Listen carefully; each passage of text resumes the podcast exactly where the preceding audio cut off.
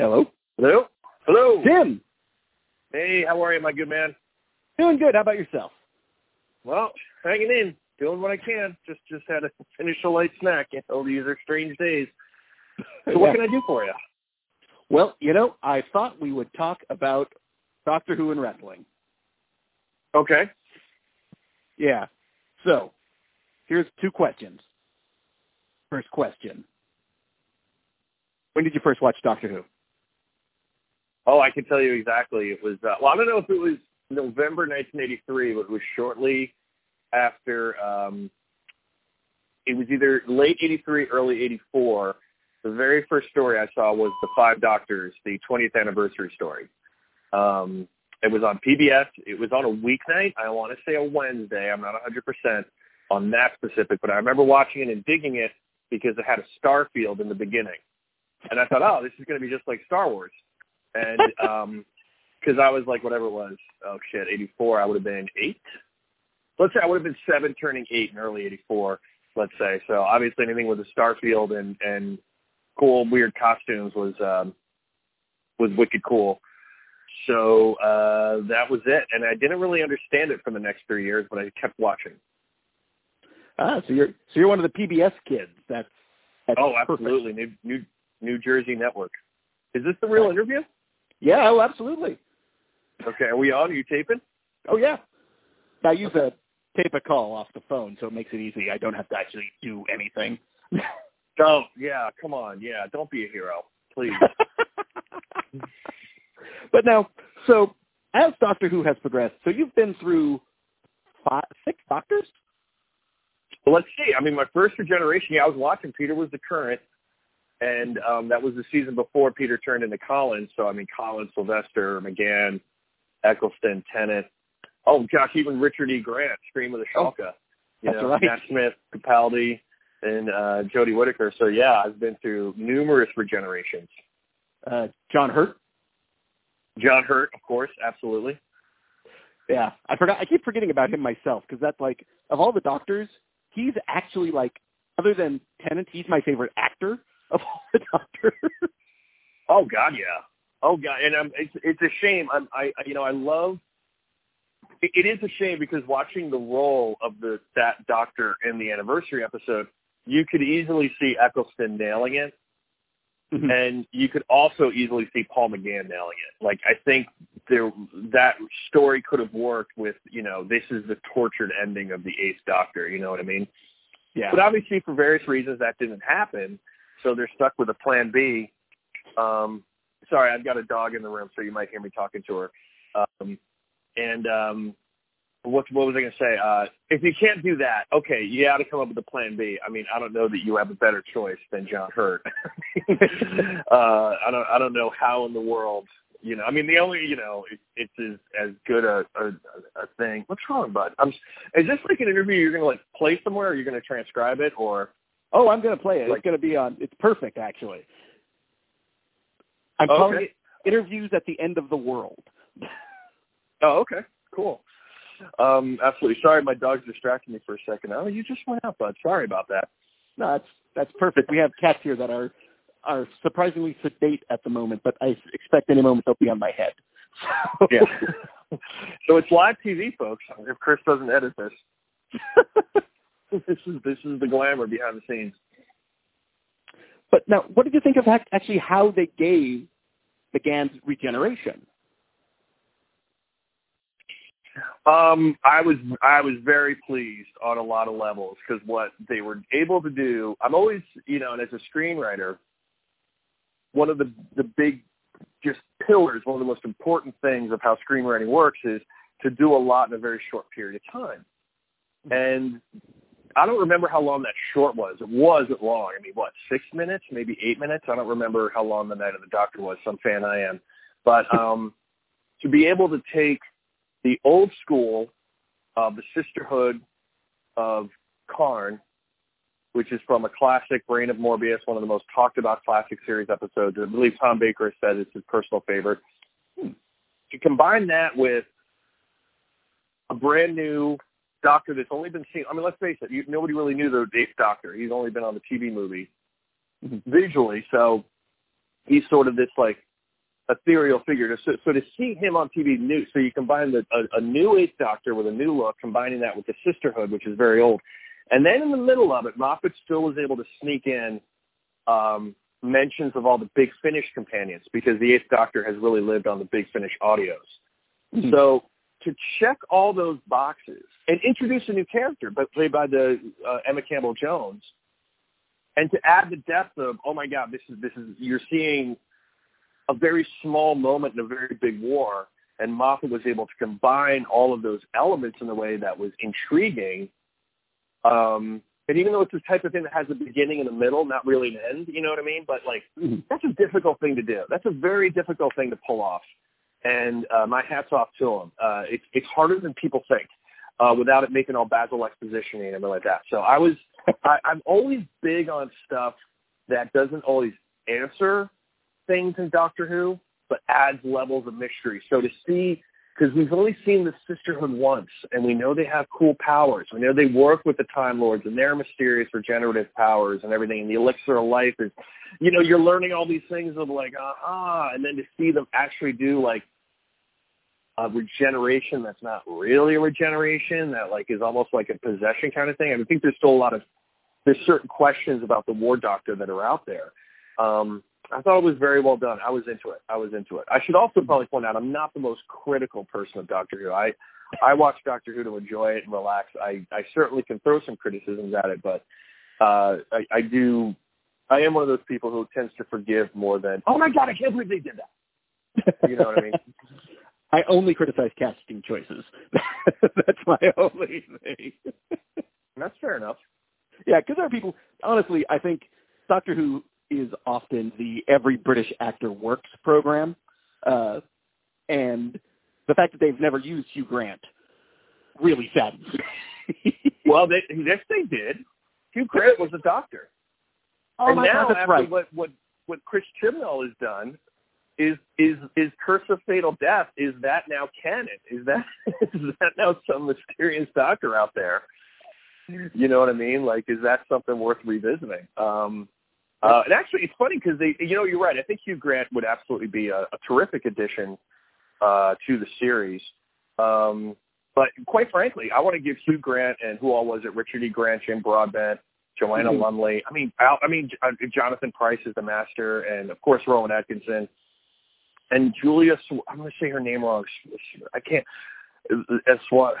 I can't. I can't say her name. I'm so sorry if she ever hears this. Oh, I'm so embarrassed. Uh, who she played the companion and everything. But mm-hmm. um, they appeared in, a, in Doctor Who: The Curse of Fatal Death, which was the comic relief in circa '99, I think it was.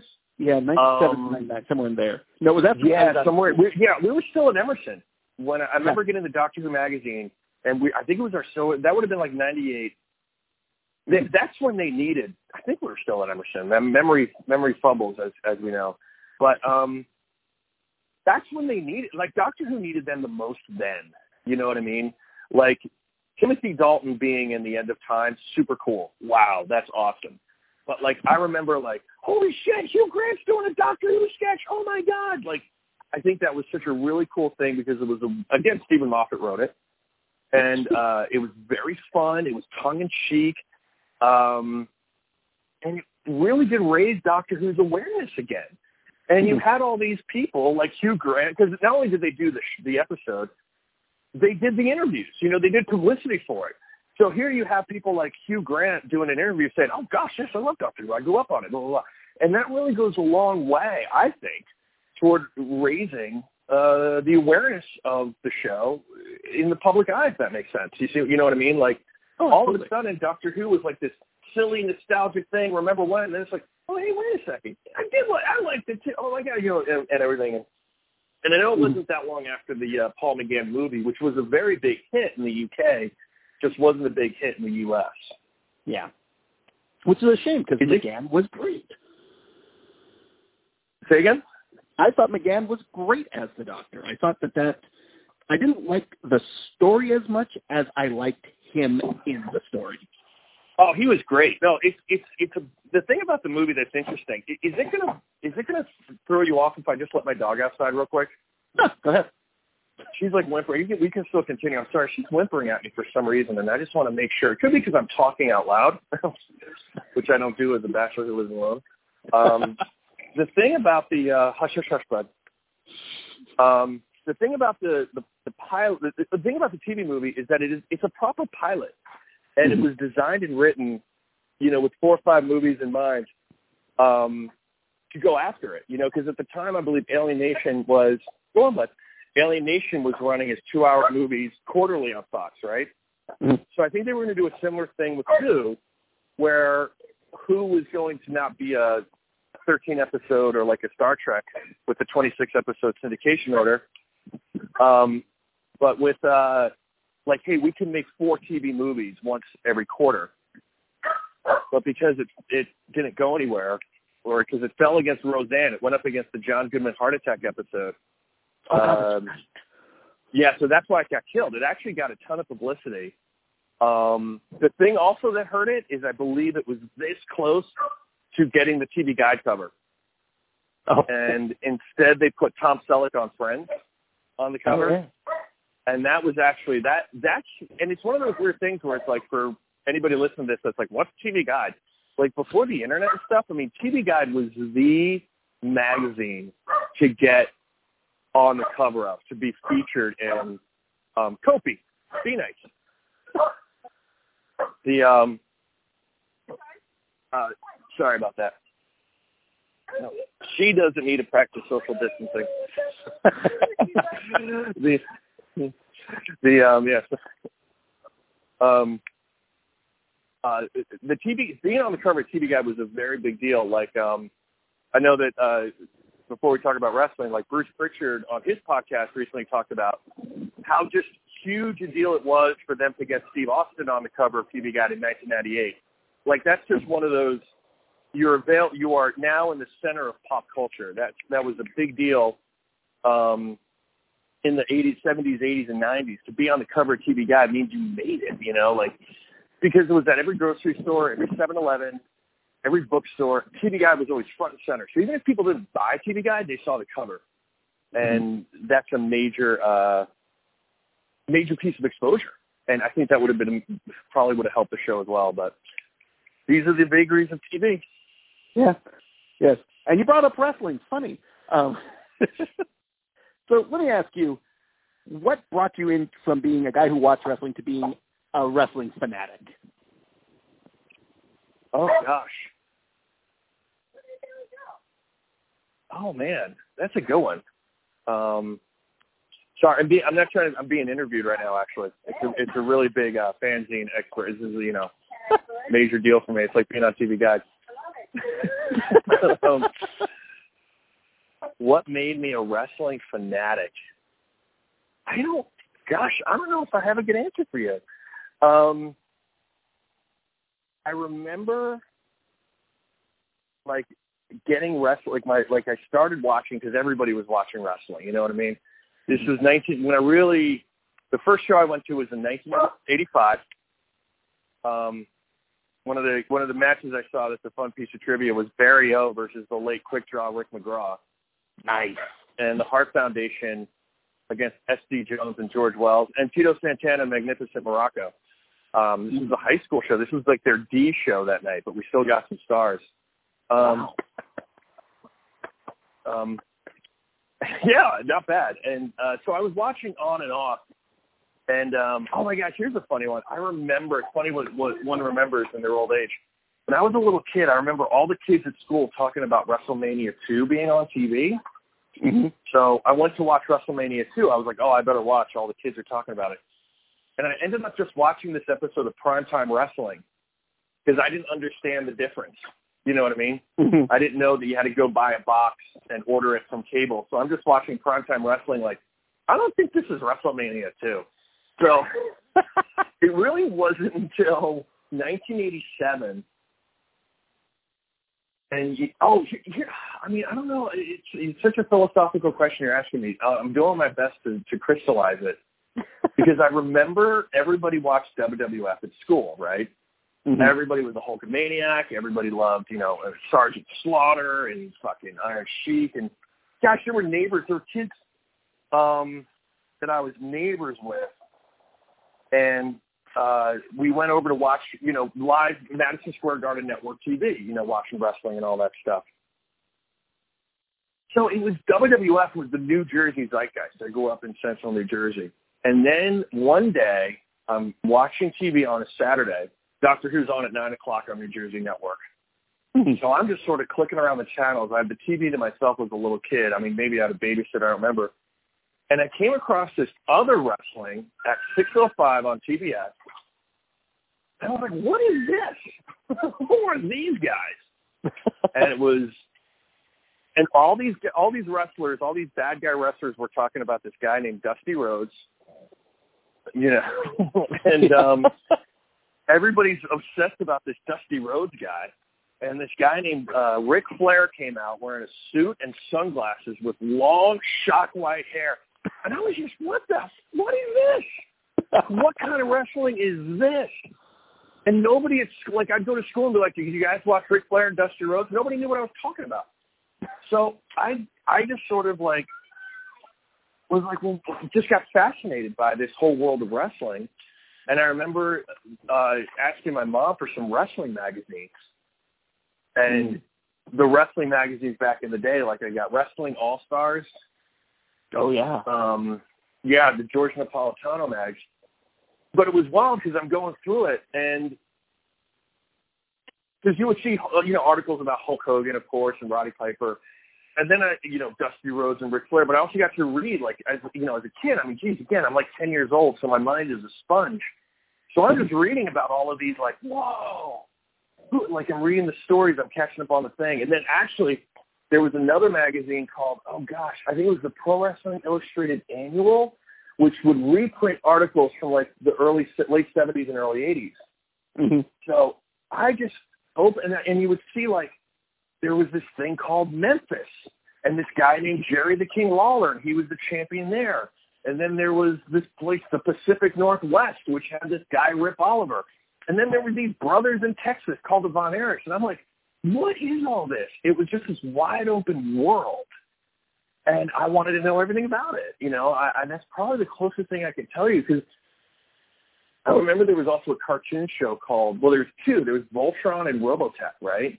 Oh yeah. And those both of those cartoon shows had all of these other worlds and permutations and generations as well. Like there's a whole Robo uh, Voltron series that never aired in the U.S. And you know everybody was dying to get their hands on that. So I think it was just a matter of that's that's probably the closest way I could put that. Hopefully that makes a certain sense where I was at the right age where I was exposed to this like gigantic world of stuff mm-hmm. that nobody oh, yeah. else really knew about. At the t- I mean, everybody. I mean, other people knew, but I mean, talking about my little ten-year-old sphere of influence. you know what I mean? In my little schoolyard, obviously millions of other people knew about it, but I just meant like where I was, and I just I, that was it. It was my world. I, I want to know everything about all those worlds. I nice. want to know anything, everything about that stuff, and um, still do. And much, much like yourself, I believe you have a very similar uh, uh, uh, viewpoint and, and thirst and appetite for that world. Oh yeah, and I mean lately it's been you know having the extra time now because we're all sheltering from doom. Uh, that you know I've been going back and every night I'm watching a different a different set. I've watched you know uh, I did a Jeff Cobb set of matches. I did a Ricochet uh, you know, the little guys. um, but tonight it's going to be going back to Starcade, and I'm watching my five favorite Starcade matches, and it made me realize, you know, where I really I'd always been watching wrestling, but I became a nut because of one match, and mm-hmm. it's Bockwinkel versus Hennig, the 60 minute draw on Christmas. I remember that. I watched that that year. Yeah. Yeah. That, yeah Curt, and, Curt Hennig lost his tooth in that match, right? Yes, he did. Yeah. Double juice with a uh, uh, Bockwinkel had the figure four on as time expired. It was oh such a great match that every time they put a Bockwinkel uh, Hennig match on any DVD, it's always the Super Clash match. But I thought the 60 minute draw was the best. It was at that point it was the best thing I had ever seen. And you know now that I've oh, gone back, yeah, yeah, now that I've gone back, know, gone. I would suggest it holds up. Oh, um, it's funny because I remember not only watching that match because that was on ESPN. We had it, you know, everybody had it. I think around the mm-hmm. country mm-hmm. on four o'clock weekdays, right? Yep. and I remember watching one. You, you oh really? Okay. Um, so I remember watching. Well, it's wild. There's two AWA memories I have. One is um, that match. Well, actually, I have a bunch. There was that match, another great AWA match, and I was able to tell him this years later when I worked with him on a show.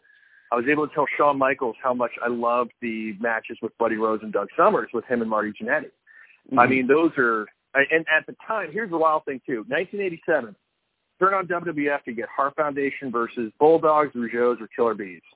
Wow. Mm-hmm. NWA, you get Rock and Roll Express versus Midnight Express. Wow. AWA, Midnight Rockers versus Buddy Rose and Doug Summers. Mm-hmm. Take that, 70s Crockett. No, I mean, that is tag team excellence anywhere you. Oh, and then if, if you get world class, you'll probably see Von Erich and Freebirds or something because they were always replaying that stuff. I mean, that is tag team golden age.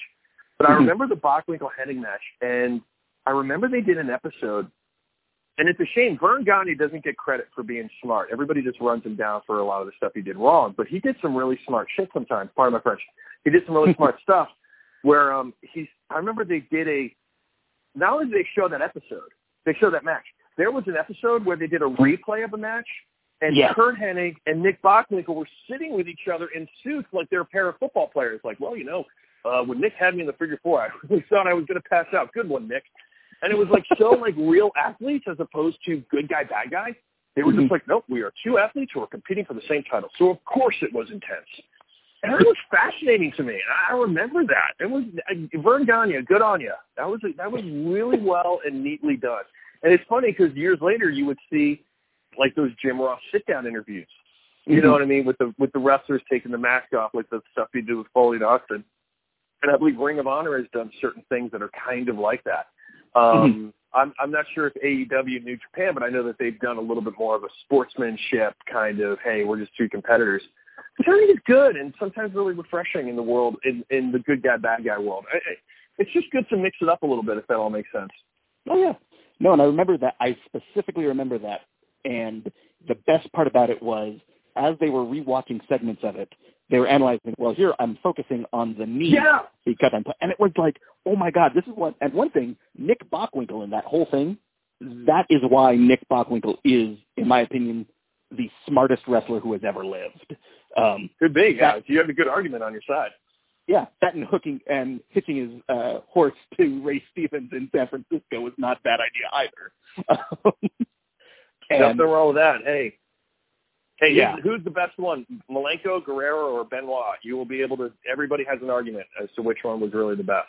Sure. And I know that's tricky to talk about with the circumstances and everything, but just to, and I'm not trying to be light about it, but I'm mm-hmm. just saying, like, I mean, who's better, Savage or Steamboat? Steamboat.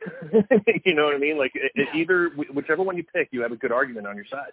That's true. I mean, there's the the one that for me is that is who's Flair's best opponent, and there's everyone every different aspect you could look at, there's a different person for that. You know, who mm-hmm. brought out the best in Flair's interviews, who brought out the best in Flair in the ring, uh, who brought out the best in Flair angles. Uh, I mean, and in that case, it's obviously Terry Funk.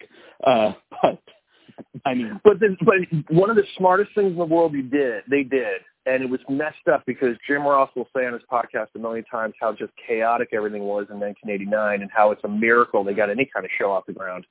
Mm-hmm. Was so you do Flair and Steamboat, and at the time that was considered the trilogy of trilogies. That was these three best wrestling matches uh, of the of the 80s, of the modern era. Of that, everybody was agreeing with that, and even like mm-hmm. stories of WWF guys, get me a tape of Flair and Steamboat. Oh my god! So yeah. you have the three best wrestling matches of the year. Where do you go from there? And to turn around and say, let's bring in a brawler and we're going to fight. God, that is just so smart because like if, if Flair just went into another program with great wrestling, I don't know that that would have worked as well. It's the shadow of Flair and Steamboat was so long. So mm-hmm. then end up and turn around and turn Flair babyface and then have him just fight Terry Funk. Like, I don't know last time you watched that Bash 89 match. It mm-hmm. is just a fight. Like, if you watch the Flair, any Flair Steamboat and then watch the Flair Funk, talk about the, the brilliant versatility of Ric. Everybody says, oh, Flair just wrestled the same match. BS. No.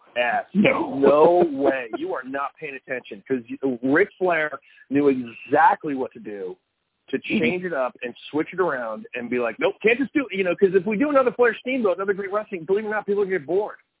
So you got to Yeah. mix it up. You got to figure out a new. um uh And the other thing too is Flair and Steamboat apparently like it, it didn't light the house on fire when it came to box office.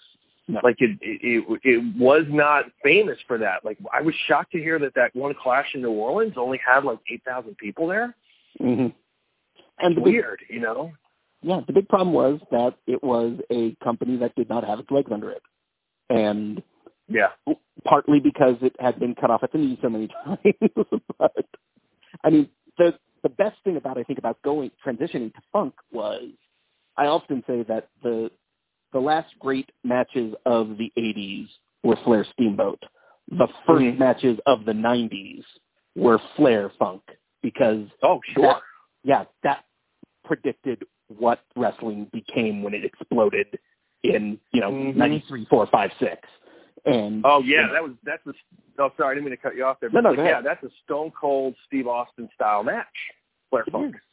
totally That just punch, and it still tells a story. And and ECW, everything in ECW was a love letter to Flair and Funk. Let Mhm. let me throw one at you though, because I've been watching a ton of WCW '90 stuff.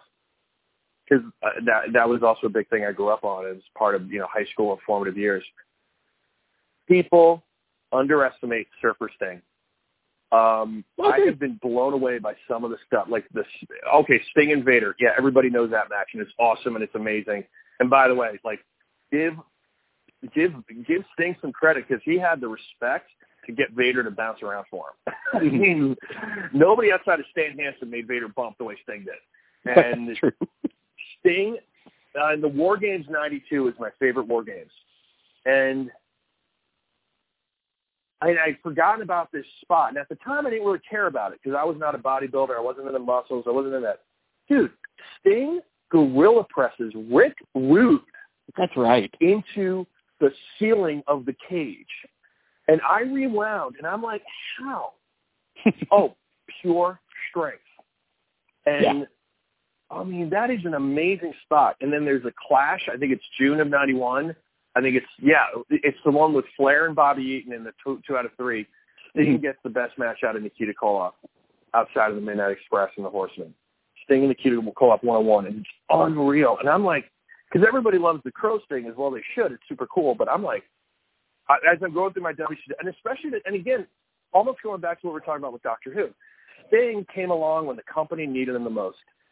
Mhm. When when you needed a guy, Flair was in the WWF, the company was on its ass, nothing was going well, the hirings, firings at the top, pay cuts, but Sting turned it on every night. That dude knew his knew it. He was, um, he took on that role. He took on that role of being the guy that's like, all right, I got to steal it.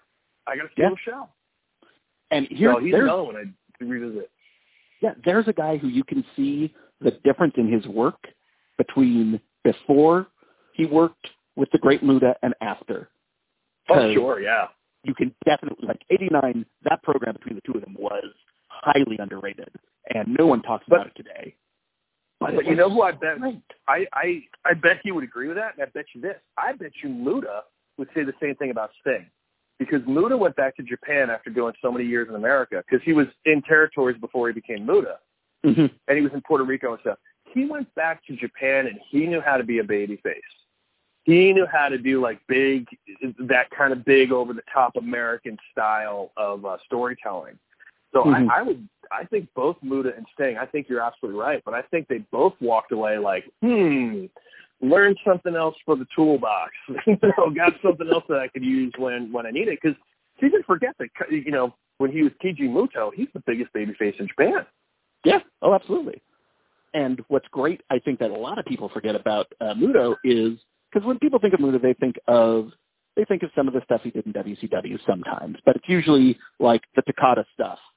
What people forget is he made the figure four the biggest submission move in Japan for three years.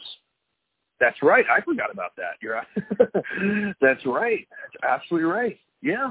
It's like that's that. It's those little bits like that that I think you know that keep me watching forever and always. Yeah, wow, wow. So I don't know. We really went in the weeds there. I hope. but you know what? It's perfect. And you know, I got to start to make the kids some dinner. But Tim, it is always great to chat with you. Um, yeah, sure. And uh, good luck with the Starcade matches. I still say um, that TA and Tully Blanchard, like I, I tear up every time that's on. It's every great. time I see that match, I tear up. That is that is a quintessential pro wrestling story match. And uh, for those who, who are not squeamish, it's a great introduction to what pro wrestling is. Yeah, and I'm watching it. That's the second match I'm going to watch after my favorite, Piper Valentine. Uh, oh God, yeah. Oh, Oh, absolutely, yeah. and then I'm going to finish it off with Flair Vader. Uh, well, my friend, I hope I was able to offer you something useful. Thank you for having me. You've honored me with uh, with, with including me. No, and, uh, thanks for bearing with the with the dog and stuff. Yeah, if you need to do any more, let me know. I'm you know we're all around. I'm I'm still sitting. I'm still writing my stories and just checking in on people during this uh, strange time. So Well, that's, you know what I'm doing. I'm working my work, and I'm uh, making sure kids don't eat each other. that's good. yeah. That's much more important than the stuff I'm doing. Well, listen, uh, all my best wishes to the entire family, to to you and yours and everything, and uh, and uh, we'll we'll talk more offline. But always a pleasure, my good man. Always a pleasure, big guy. Talk to you later. All the best. Stay awesome.